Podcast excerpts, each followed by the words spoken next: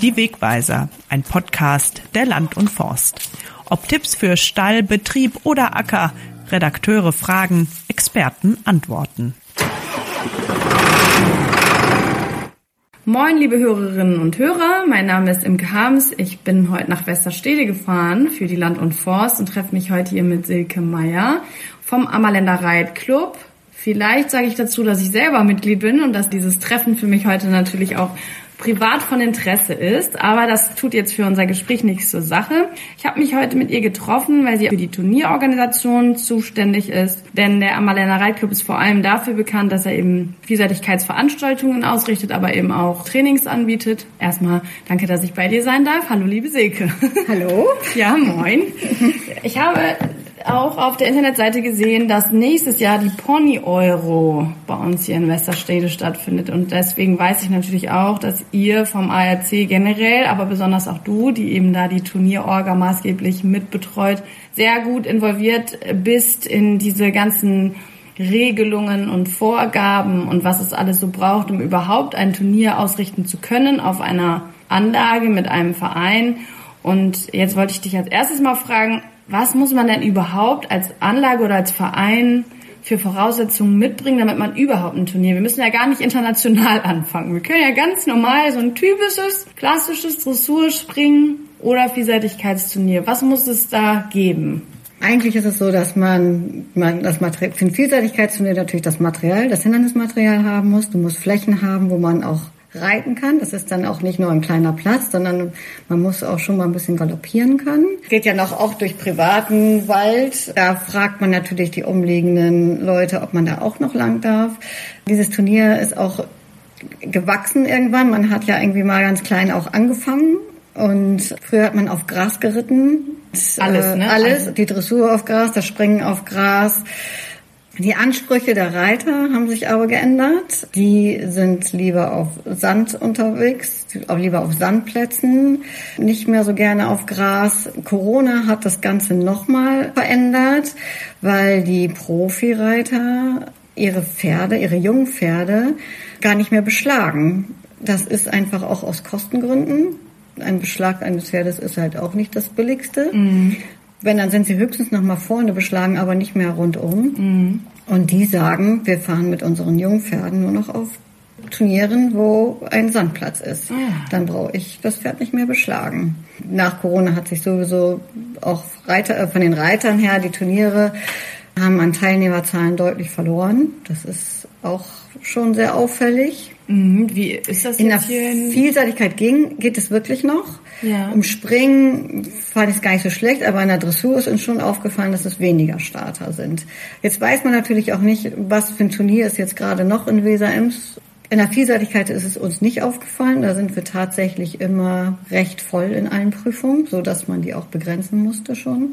Liegt wahrscheinlich aber auch daran, dass es eben jetzt hier im Umkreis auch echt so begrenzte Möglichkeiten gibt, Vielseitigkeitsturniere zu genau. reiten. Wenn man nicht bereit ist, ins Ausland zu fahren oder irgendwie nach Westfalen oder so, dann muss man ja hier so ein bisschen im Umkreis gucken. Ne? Die Profis, die ja meistens auf dem internationalen Turnier da sind, die sind natürlich auch so, die machen sich am Ende des Jahres, spätestens Anfang des Jahres, einen neuen Turnierplan, wissen genau, wie sie ihre Turniere einplanen. Die fahren natürlich schon auch ins Ausland, weil sie die auch im Ausland mal starten müssen. Das ist bei uns immer hier Holland ist natürlich dicht dabei. Outcaspel und Kronenberg sind die Turniere, die auch Top-Bedingungen haben und dort ihre Prüfung veranstalten. Streckung in Polen ist ein großes Turnier, die auch vier, fünf Mal im Jahr so ein Vielseitigkeitsevent anbieten. Wollte ich schon sagen, ich habe das Gefühl, Stregom steht andauernd irgendwo. Genau, das ist dann auch deren Beruf. Also die machen nichts anderes. Ja. Wie Kronenberg auch. Das sind Veranstalter, die machen nur, da finden nur Turniere statt. Da finden auch internationale Springturniere statt. Also die haben auch die ganze Logistik immer vor Ort. Die haben auch ihre Stallzelte immer da. Die werden gar nicht abgebaut. Mhm. Oh ja, du sagst auf jeden Fall schon viele Stichpunkte, auf die wir, glaube ich, nachher noch zurückkommen müssen. Nämlich einmal, wie ist das mit der Logistik und der Infrastruktur? Was muss man eigentlich zur Verfügung stellen, wenn man so Übernachtungsturniere auch tatsächlich plant? Das ist so das eine. Aber das andere eben auch, Da sagtest du sowas wie, die machen das ja auch beruflich. Das macht ja hier wahrscheinlich keiner, auch wenn ich mir das bei euch vorstellen könnte, so viel wie ihr da alle ähm, engagiert seid und vor Ort seid, aber äh, ist ja nicht so, ne? Ihr habt ja alle noch sozusagen alle Genau. einen eigenen Beruf. Genau. Also das Vielseitigkeitsturnier, das, die früheren haben ja ganz einfach angefangen. Man hat tatsächlich eben halt auf Gras Dressur geritten, Springen geritten und ist dann ins Gelände gegangen. 2006 haben wir, glaube ich, den Bundeswettkampf mal gehabt. Das war auch ein internationales Turnier. Da hat man ja schon Übernachtungsgäste gehabt. Das haben wir alles in einem großen Zelt gemacht. Da hat man die Reiter noch überall untergebracht in, in Reitbetrieben irgendwo. Private und Familien genau. wahrscheinlich. Und da hat man keinen Sandplatz gehabt, sondern auch alles nur auf Gras. Es hat alles funktioniert, aber dann hat man irgendwie festgestellt, das ist doch noch irgendwie ein Riesenaufwand. Daraufhin haben wir eigentlich keine internationale Turniere mehr veranstaltet. Erst durch unsere Kinder haben wir durch die Goldene Schärpe wieder so eine Bundesveranstaltung ins Leben gerufen. Das war auch alles immer noch alles auf Gras und alles mit einem großen Zelt und Stallzelte dann aber schon. Eigentlich gehört der Ammerländer Reitclub hat ja seine ersten Turniere auf der Hössensportanlage ausgerichtet. Ach, spannend. Ja. Aha. Aber wann da die ersten waren, das haben wir tatsächlich irgendwo im, im Archiv. Wir haben ja auch mal ein Buch gemacht, da steht das, glaube ich, ein bisschen genauer drin. Also die Hössensportanlage, liebe Hörerinnen und Hörer, das ist eigentlich wie so eine Art Leichtathletiksportanlage, oder? Genau. Ja. Da wurden früher aber auch eben halt Pferderennen Okay. und Reitsport betrieben. Mhm.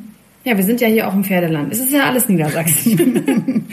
Genau. Und dann hat Warendorf, die Föderation, die für uns zuständig ist, national, hat dann gesagt, Mensch, da Goldene Schärpe, dann haben die uns irgendwann dann nochmal, nach ein paar Jahren haben wir dann nochmal die Goldene Schärpe durchgeführt.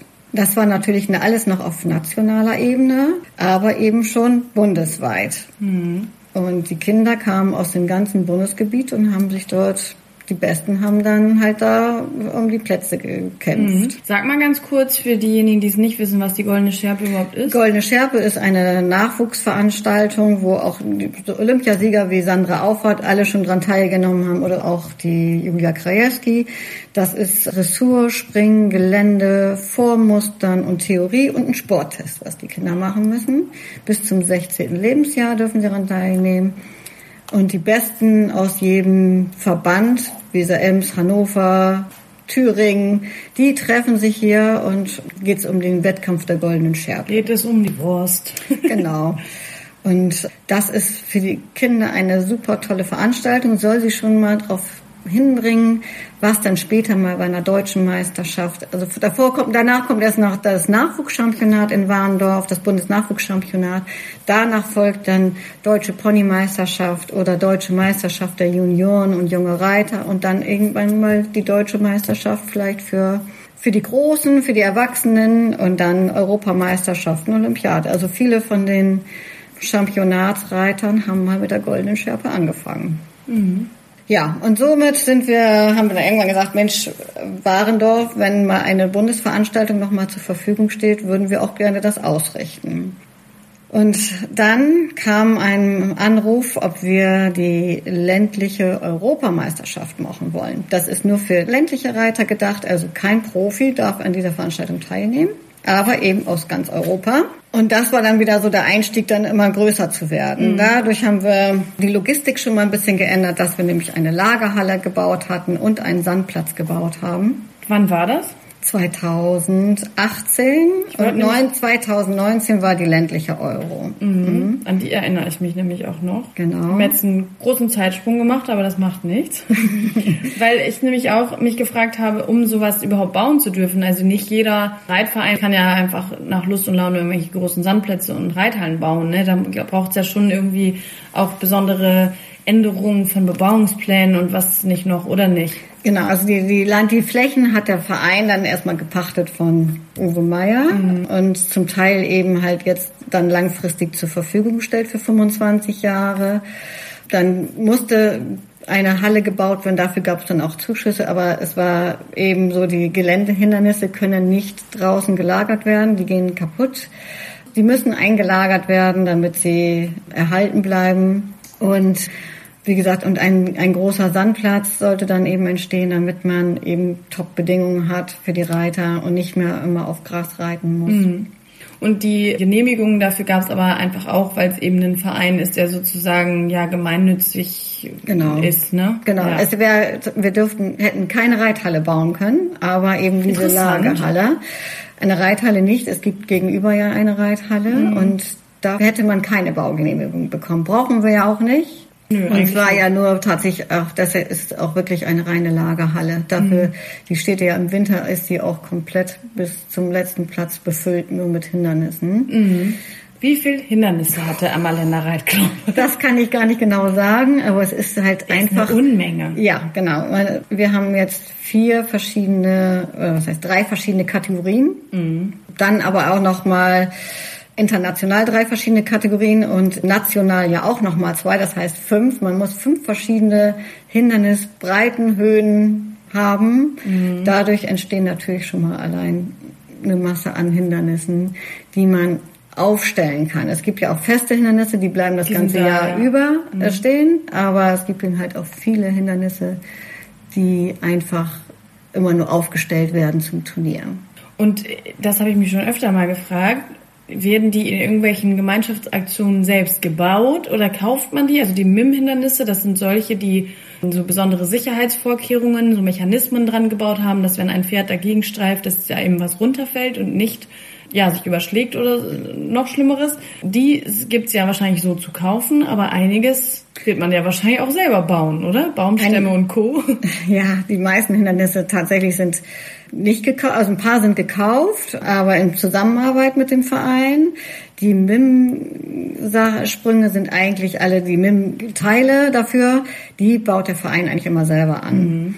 Aber die meisten Hindernisse sind eigentlich alle selber gebaut und zwar das ganze Jahr über wird jeden Donnerstag gebaut. Es werden alte Hindernisse, die nicht mehr in Ordnung sind, auseinandergenommen. Daraus werden wieder neue Hindernisse gebaut.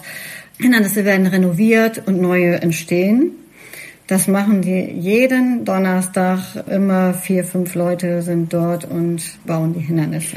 Was uns auf jeden Fall in den Bereich dieses Ehrenamts bringt. Also so ein Verein, und das geht ja nicht nur Reitvereinen so, das ist ja bei jedem Fußballverein, Volleyball und noch was nicht alles gibt. Wenn man keine Leute hat, die sozusagen sich engagieren und mitziehen, funktioniert es ja nicht. Das ist ja in diesem Reitverein, aber habe ich das Gefühl, besonders extrem, weil es eben ja nicht nur darum geht, irgendwie eine Sporthalle auf und abzuschließen und mal durchzufeudeln und ein paar Bälle zusammenzusammeln, sondern, wie du gerade sagst, da wird einfach eine Vielzahl an sehr aufwendigen Hindernissen gepflegt, neu renoviert und gebaut und man muss diesen Platz pflegen. Wer mäht das eigentlich immer? Wer zieht diesen Sandplatz durch? Wer sieht zu, dass da Unkraut an der Halle gejätet ist? Also wie viele Ehrenamtliche braucht ihr eigentlich, um so ein Vereinsleben so gut in Schuss zu haben, dass man überhaupt Turniere ausrichten kann? Tja, da gena- genaue Summe, wie viel, wie viel Ehrenamtliche das sind, kann ich gar nicht genau sagen. Wir haben das ein bisschen aufgeteilt. Eben, es gibt ein Bauteam, die halt immer die Hindernisse bauen. Es gibt ein Springteam, es gibt ein Dressurteam, es gibt ein Geländeteam. Es gibt eine Hindernisrichtergruppe, es gibt halt mehrere verschiedene Gruppen und da fragt man nach Helfern, die kennen wiederum jemand anders. Aber ich sag mal, in einer Hindernisgruppe äh, sind, glaube ich, jetzt 80 Leute und da kommen, sind immer, immer 30 bis 60 Leute, auch immer auf dem Turnier braucht man und sind auch dabei. Und bei den Springen ist das genauso, aber ich komme, würde mal sagen, man kommt schon auf die 100 Helfer, braucht man auch. Die freiwillig mitmachen. Es gibt ein Küchenteam, auch das ist ja noch für die Verpflegung, für Richter und, und Helfer und dass sich alles drum kümmern. Es ist schon, es, wir haben Duschen und Toiletten, die müssen jeden Tag mehrmals gereinigt werden, weil wir die Übernachtungsleute da haben. Dafür braucht man auch immer Leute. Da sind schon sehr viele Ehrenamtliche dabei. Ich meine, der Verein hat über 500 Mitglieder.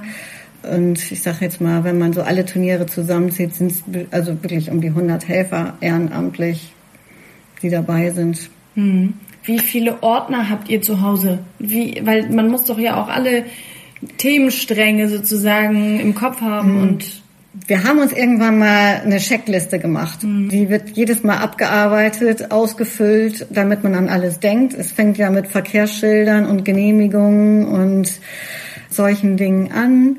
Dann Stallzelte bestellen, die genaue Summe, was man an Boxen braucht, kann man auch immer erst eine Woche vorher sagen tatsächlich. Es gibt, äh, ja, diese Checkliste geht wirklich von, von bis. Also wer für die Dressur Beschallung, Musik, Ehrenrundenmusik, Schleifen, Ehrenpreise, Sponsorensuche, was natürlich das Wichtigste für uns ist, dass man Sponsoren findet. Das sind so, ohne Sponsoren können wir diesen, könnten wir diese Veranstaltung gar nicht mehr durchführen. Die internationalen Vielseitigkeitsturniere sind schon sehr aufwendig, weil wir natürlich auch viele, viele Auflagen von der FEI in Lausanne bekommen. Mhm. Es gibt feste Regelwerke. Auch die dazu, die Richter dieses Turnier besuchen und mitrichten, sind meistens von weiter weg. Wir hatten dieses Jahr aus Dänemark und Irland noch mit dabei. Diese Richter müssen ja auch rechtzeitig eingeladen werden. Das fängt alles schon, also, also kann man nach dem Turnier, vor dem Turnier. Also, ich sagen. Wir fangen jetzt ja schon wieder an. Für nächstes Jahr. Für nächstes Jahr. Für diese Euro von den. Und schon erst für das Juni-Turnier. Das internationale Juni-Turnier findet ja auch statt. Mhm, nächstes Und Jahr. für die Pony-Europameisterschaft wird uns wahrscheinlich die Richter vorgegeben von der FII. Sag einmal bitte, was die FII überhaupt ist, wer das, was die macht. Die FII ist der Weltverband der Reiterei und hat den Sitz in Lausanne. Die haben, machen die ganzen Regelwerke und machen die ganzen Bestimmungen. Mhm. Die sind die äh, Veranstalter auch der, der Europameisterschaft. Du hattest eben einmal kurz das Wort Genehmigungen genutzt. Welche Genehmigungen müssen vorliegen, um über so Haupt sowas ausrichten zu können? Genehmigung für die, zum Beispiel für Verkehrsberuhigung. Du musst, wir machen eine Einbahnstraße dann dort. Mhm. Wir müssen Schankgenehmigung haben, um Getränke ausgeben zu können. Wir müssen eine Genehmigung von Lavis haben für die Tiere. Wir müssen das äh, Veterinäramt muss Informationen haben, dass wir hier jetzt Stallzelte aufstellen. Dann kommt auch der Landkreis, es wird kontrolliert, ob alles in Ordnung ist. Es gibt dann auch für die Stallzelte aufgebaut. Es gibt ein richtiges Stallbuch. Es müssen Feuerlöscher vorhanden sein und, und, und. Also mhm. dafür ist eine Baugenehmigung praktisch ähm, nötig, dass du diese Stallzelte auf, genau. sozusagen. Mhm. Und jetzt ist es ja auch noch im letzten Jahr zu dieser, oder eigentlich umgesetzt in diesem Jahr zu dieser Herpesimpfpflicht gekommen. Habt ihr da das Gefühl, dass ihr jetzt auch nochmal, was das angeht, mehr Aufwand habt, weil ihr dann alle möglichen Impfpässe, obwohl das hat man eh schon immer kontrolliert, ne? Das war schon, ist schon mehr Aufwand. Mhm. Ähm, wir haben das ja auch die letzten Jahre, denn tatsächlich die LKWs, wo es dann auch noch um Corona ging, die LKWs tatsächlich alle erstmal woanders hinfahren lassen, damit wir in Ruhe kontrollieren konnten. Bei jedem Pferd, was eingestellt wird, jedes Pferd, was vom Anhänger oder LKW geladen wird, muss erst zum Tierarzt muss erst, der Reiter muss drei Tage vorher Temperaturkontrolle morgens und abends bei seinem Pferd machen, hat dann eine App, wo er das eintragen kann. Und das muss vom Tierarzt kontrolliert werden vor Ort. Und erst wenn alles abgegeben ist, darf er mit der richtigen Impfung sein Pferd in, in die Stallzelte unterbringen. Mhm. International ist eine Herpesimpfung nicht notwendig, das nur national mhm. ist die notwendig. Kann man jetzt auch drüber streiten, genau. warum das so ist oder nicht. Aber ist aber ist alles aber so. Genau, ist schon ein bisschen komplizierter und ähm, die Reiter sind dann verpflichtet, während der Veranstaltung ihre Pferde weiterhin die Temperaturen einzutragen, morgens und abends. Der Tierarzt oder der Veranstalter checkt jedes Pferd auch für die Veranstaltung ein. Und wenn der Reiter fertig ist, muss er sein Pferd wieder auschecken. Ansonsten kann er, wenn er zum nächsten Turnier fährt, nicht wieder daran teilnehmen, weil er sich nicht ausgecheckt hat. Aha.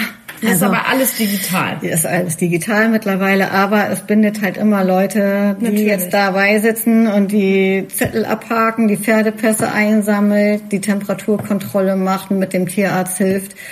Der Tierarzt muss das Pferd in die App eingeben. Also es ist schon ein bisschen Aufwand mhm, geworden. Und man muss ja auch die logistischen Voraussetzungen erstmal haben. Also genau. gerade ähm, wie viele Starterinnen und Starter gibt's bei so einem internationalen Turnier? Das sind ja einige hundert. Das sind schon über 300 jetzt gewesen. Es ist so, dass bei, wir hatten jetzt glaube ich 204 Boxen auf dem Platz im Stallzelt Pferde untergebracht. Die anderen haben sich privat in der Umgebung nochmal was gesucht oder kommen aus der Gegend.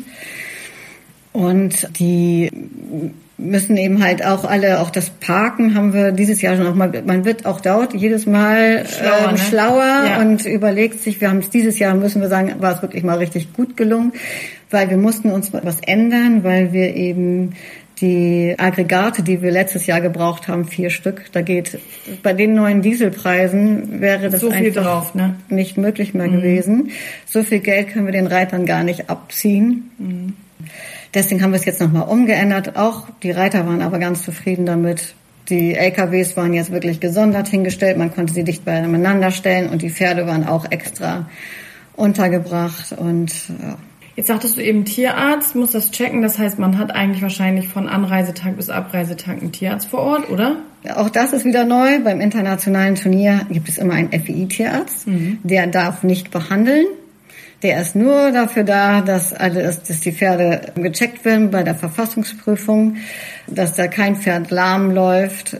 Er ist halt einfach, der darf halt nicht behandeln. Er guckt nur, wenn ein lahmes Pferd da ist, muss er dem anderen Tierarzt, einen Bescheid nationalen, das musst du dir mal angucken und äh, er darf es dann anfassen und behandeln dann nicht, dass irgendwie noch gesagt wird, der Tierarzt hat da an meinem Pferd irgendwas gemacht, was was Dopingmäßiges und deshalb. deshalb darf er das nicht behandeln.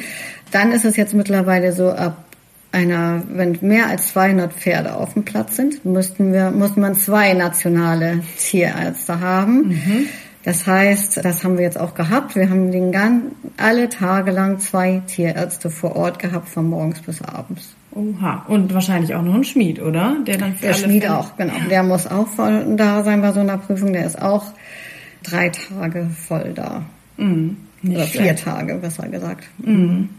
Also da braucht es auf jeden Fall schon einige Kontakte und auch sozusagen organisatorischen Vorlauf, ne? Genau, also die Richter, die müssen schon im November spätestens eingeladen werden, damit sie auch Zeit haben. Die Tierärzte müssen rechtzeitig Bescheid wissen. Dann gibt es hier noch Stewards, die das Ganze überwachen. Mhm, dass auch jeder Reiter, jede Reiterin vernünftig mit den Pferden umgeht. Genau, dass alles regelkonform läuft. Dafür sind die zuständig. Dafür benötigt man eben halt mittlerweile bei einer Stärke von an, bei der Anzahl von Prüfungen, die wir anbieten, haben wir dieses Jahr drei von den Stewards gebraucht. Dann braucht man technische Delegierte. Das sind diejenigen, die aufpassen, dass auch alles regelkonform und von den Abmaßen der Hindernisse, um die ganze Sicherheit des Vielseitigkeitssports sind sie halt zuständig. Die gehen die Geländestrecken alles vorher ab, gucken sich die Zeiteinteilungen an, ob alles richtig ist, ob die Location richtig ist, ob alles passt, ob alles dort richtig ist. Da war doch das eine Jahr der Friedrich Otto Erlei da und Mhm. dann äh, hat er irgendwie gesagt, ne, ich bin hier nur der Johnny Controletti. Das ist ein bisschen klein geredet, was er da gemacht Ja. hat, aber der war ja schon wichtig. Also da, die tragen eigentlich die Hauptverantwortung für das ganze Turnier. Das Ja. muss man schon sagen. Und da gibt, hatten wir dieses Jahr drei, oh Mensch. weil, weil sie halt nicht zu viele Reiter durchgehen lassen können. Ab 100 Reitern bräuchte man noch wieder einen zusätzlichen TD in einer Prüfung sogar. Deswegen haben wir es auf 100 begrenzt, damit man nicht noch mehr Mhm. Ja, und das ist nämlich mal interessant für Leute zu wissen, die halt denken, hä, warum kann ich hier jetzt nicht reiten? Warum ist die Prüfung auf 100 begrenzt? Mhm. Ja, das liegt ja nicht nur dran, dass der Verein irgendwie sagt, ich äh, habe keine Lust auf noch mehr Stallzelte oder so, sondern dass sowas auch Genau. einmal hintersteckt. Interessant. Aha. Ja, weil dann wäre das, für die Reiter ist so eine Prüfung ja sowieso schon sehr, sehr teuer. Das darf man auch nicht vergessen. Sie haben ja viele Gebühren auch noch zu zahlen und dann wird so eine Veranstaltung natürlich noch teurer. Dadurch, dass die Tierärzte eine neue Gebührenverordnung haben, das muss alles mit bedacht werden, weil am Anfang des Jahres, wenn man die Ausschreibung für die FII macht, muss man das natürlich alles bedenken, was kostet das alles. Stallzelte sind wesentlich teurer geworden. Auch die haben natürlich zu kämpfen, dass sie kein Personal haben und fahren von einem Turnier zum nächsten Turnier. Alles ist schon ein bisschen teurer geworden. Leider Ja. auch dort. Leider auch dort. Mhm. Ja, wenn dann dann immer nur die Gehälter zeitgleich mitsteigen würden, ne, dann wäre das leichter.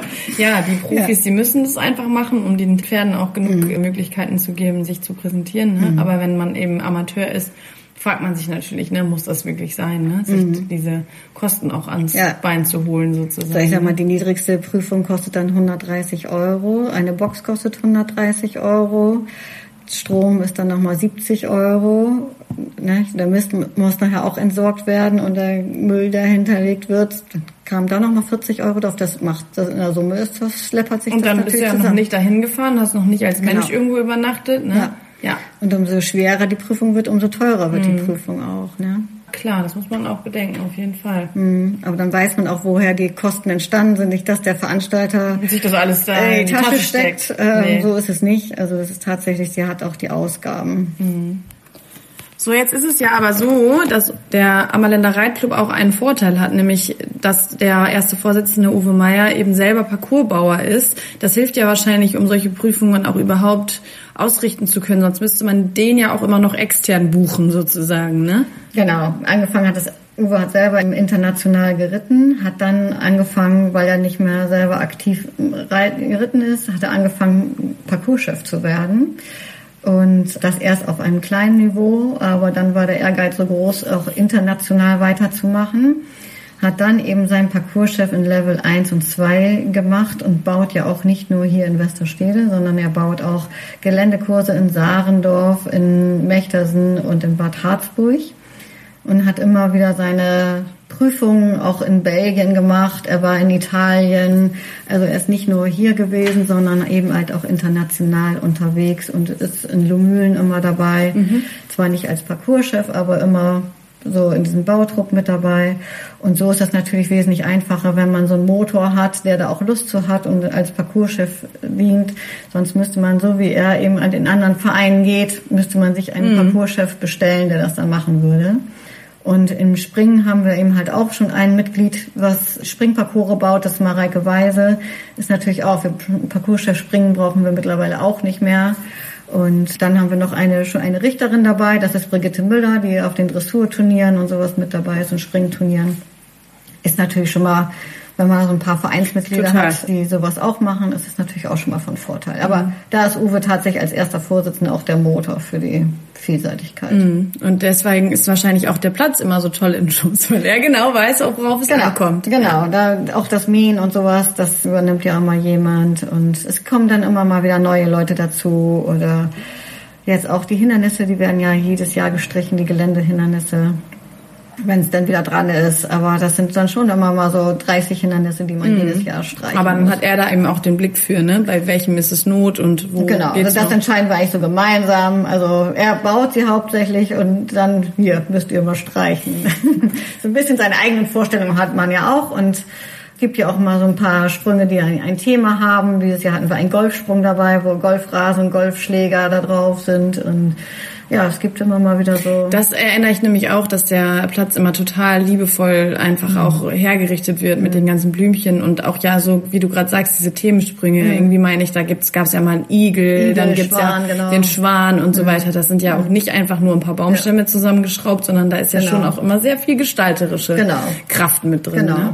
Mhm. Und das sieht man natürlich auch dadurch, dass man immer auch mal auf anderen großen Turnieren ist, nimmt man natürlich auch ein paar Ideen Ja, mit. das glaube ich. Dahin kann man sich inspirieren lassen. Ich glaube, ihr inspiriert wahrscheinlich auch andere Parcoursbauer. Nur so ein Tipp.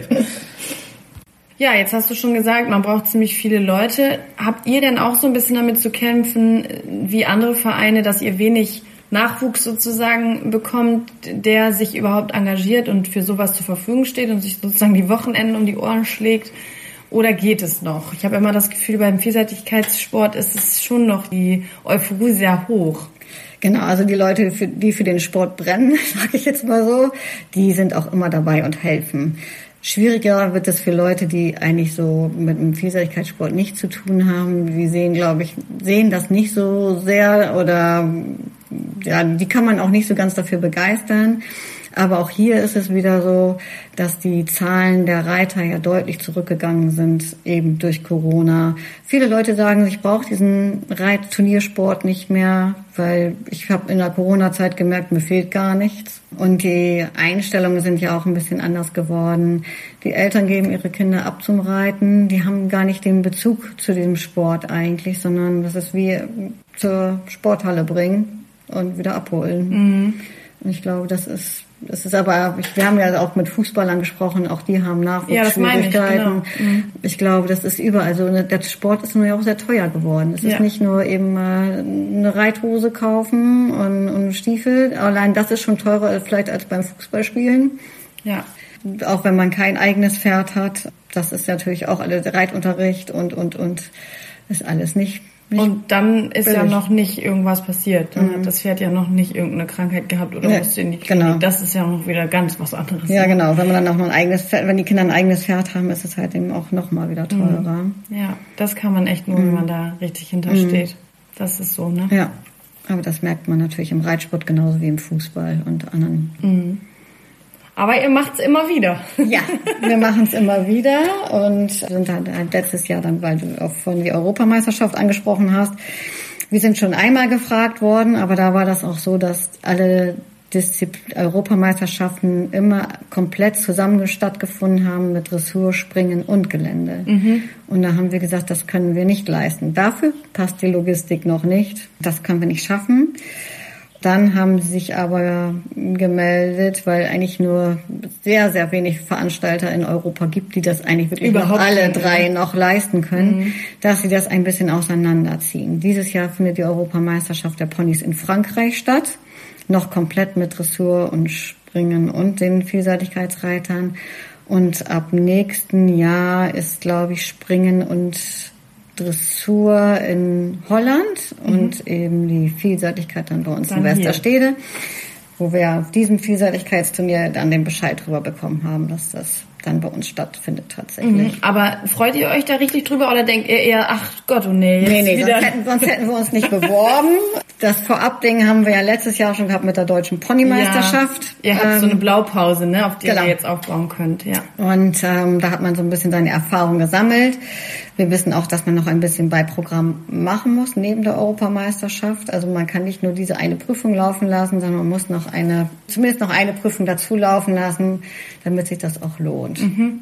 Und dann müsst ihr ja auch so ein bisschen, jedenfalls erinnere ich das von den letzten Turnieren, so etwas wie der internationale Abend oder ein Grillbuffet genau, oder genau. irgendwie ein Rahmenprogramm. Noch. Genau, ein Rahmenprogramm. Bei diesen Sachen ist halt immer ein, ein ja, an Schuppen bei der ländlichen Europameisterschaft haben jede, jedes Land seine eigene Show auf der Bühne vorgestellt und mit eigenen Spezialitäten, was sie mitgebracht haben. Dann genau, bei den, bei den Goldenen Scherpen war das schon, da gibt es einen Länderabend und so wird es bei den mhm. dort auch laufen, bei den Europameisterschaften, dass die Länder da einzeln einlaufen und ein bisschen Programm haben. Und die Stimmung ist ja jedes Mal eigentlich super gut, ne? Ja. Also hast also, du das Gefühl, dass da irgendwie diese Vielseitigkeitsreiterei schon irgendwie bisschen wie so eine Familie ist und man sich jedes Jahr wieder trifft. Das ist ja so in der Vielseitigkeit, die sitzen ja immer drei oder vier Tage zusammen. Man sieht sich immer das drei oder vier Tage lang und man sieht sich auf jedem Turnier eigentlich wieder. Man muss halt immer weit fahren, um eine Prüfung zu reiten. Und für die ist das aber auch selbstverständlich. Und sie sind ein, wirklich eine große Familie und jeder ist jedem so hilfsbereit. Eine Gemeinschaft. Genau. Ne? Also nur so ein, so ein Randthema sozusagen, dass man ja öfter mal mitbekommt, dass auch so Neid und Missgunst im Reitsport irgendwie ein Problem sind. Und ich habe aber immer so ein bisschen das Gefühl, in der Vielseitigkeitsreiterei freut man sich auch füreinander. Und wenn dann einer auf dem Turnierplatz feststellt, ich habe meine Stollen vergessen, dann hilft jemand aus. Genau. Oder ich habe kein Messrad, ja warte, dann gehen wir zusammen oder so. Also da hatte ich jetzt noch nicht so das Gefühl, dass man eigentlich hofft, dass der nebendran sozusagen schlecht reitet oder so. Nein, genau. Das ist einfach so. Die sind einfach super hilfsbereit, sich un unterstützen sich untereinander. Das gibt's gar nicht und die sind wirklich schon und geben einen auch immer ein Feedback wieder. Das machen ähm, erlebt man so nicht immer bei anderen Disziplinen, aber hier wird immer, man kommt, bekommt immer Nachrichten anschließend, es war so schön bei euch oder oder oder. Das ist schon, das glaube ich, das ist es auch das, was es ausmacht, warum man es einfach immer weitermacht. Warum, was euch so ein bisschen antreibt. Genau. Mhm. Und wenn das Wetter gut ist, ist natürlich immer alles viel schöner. Regen verdirbt einen schon immer einiges. Und im letzten Jahr war auch die Stimmung in der deutschen Ponymeisterschaft am Samstagmorgen nicht so gut, weil eben halt am Fre alles Freitag na, ne? und am Freitagnacht ja Sättel geklaut worden sind. Ja, das erinnere ich auch. Genau. Stimmt. Und das natürlich eine meiner Kinderveranstaltungen ist schon ziemlich bitter. dreist und bitter. Also das ist wirklich, das ist das Schlimmste, was man Kindern antun konnte. die dann einfach noch anderen Tag irgendwelche Sättel bekommen haben, damit sie dann ihre deutsche Meisterschaft können, ne? reiten können. Deshalb haben wir jetzt auch in diesem Jahr schon gleich Security mitlaufen gehabt in den Stallzelten, damit sowas nicht nochmal passiert. Ja, also da passieren, jedes Mal gibt es was Neues, was einen da Hoffentlich dieses Jahr mal was Schönes. Genau, also in diesem Jahr ist eigentlich nichts passiert. Die Leute waren alle zufrieden Ja, es war auch super Wetter gutes, Jahr. genau, gutes Feedback gekriegt und das ist eigentlich dann auch die Hauptsache. Und dann ist so ein bisschen, wie du eben gesagt hast, nach dem Turnier ist vor dem Turnier. Genau. Dann wird 2024 organisiert. Genau, dann wird 2024 organisiert und gemacht, ja. Ach, super spannend. Ich danke dir sehr. Ich habe auf jeden Fall selber viel gelernt. Jetzt kann ich auch nicht behaupten, dass ich irgendwie, wer weiß, wie tief drinstecken würde in der Szene. Aber diese internationalen Vorgaben und Verbindlichkeiten, das war mir zum Teil auch überhaupt nicht klar. Auf jeden Fall vielen Dank. Ja, gerne. Dann, Dann, da äh, haben wir bestimmt noch was vergessen. alles kriegt man dann. alles kriegt man nicht unter. Das ist auch überhaupt nicht schlimm. Vielleicht kannst du es sonst zur Not nachreichen, dann kann ich es im Text noch verwenden. ja. Okay, liebe Hörerinnen und Hörer, ich hoffe, dass es Ihnen Spaß gemacht hat und dass Sie auch ein bisschen was mitgeschrieben haben. Und dann bis zum nächsten Mal.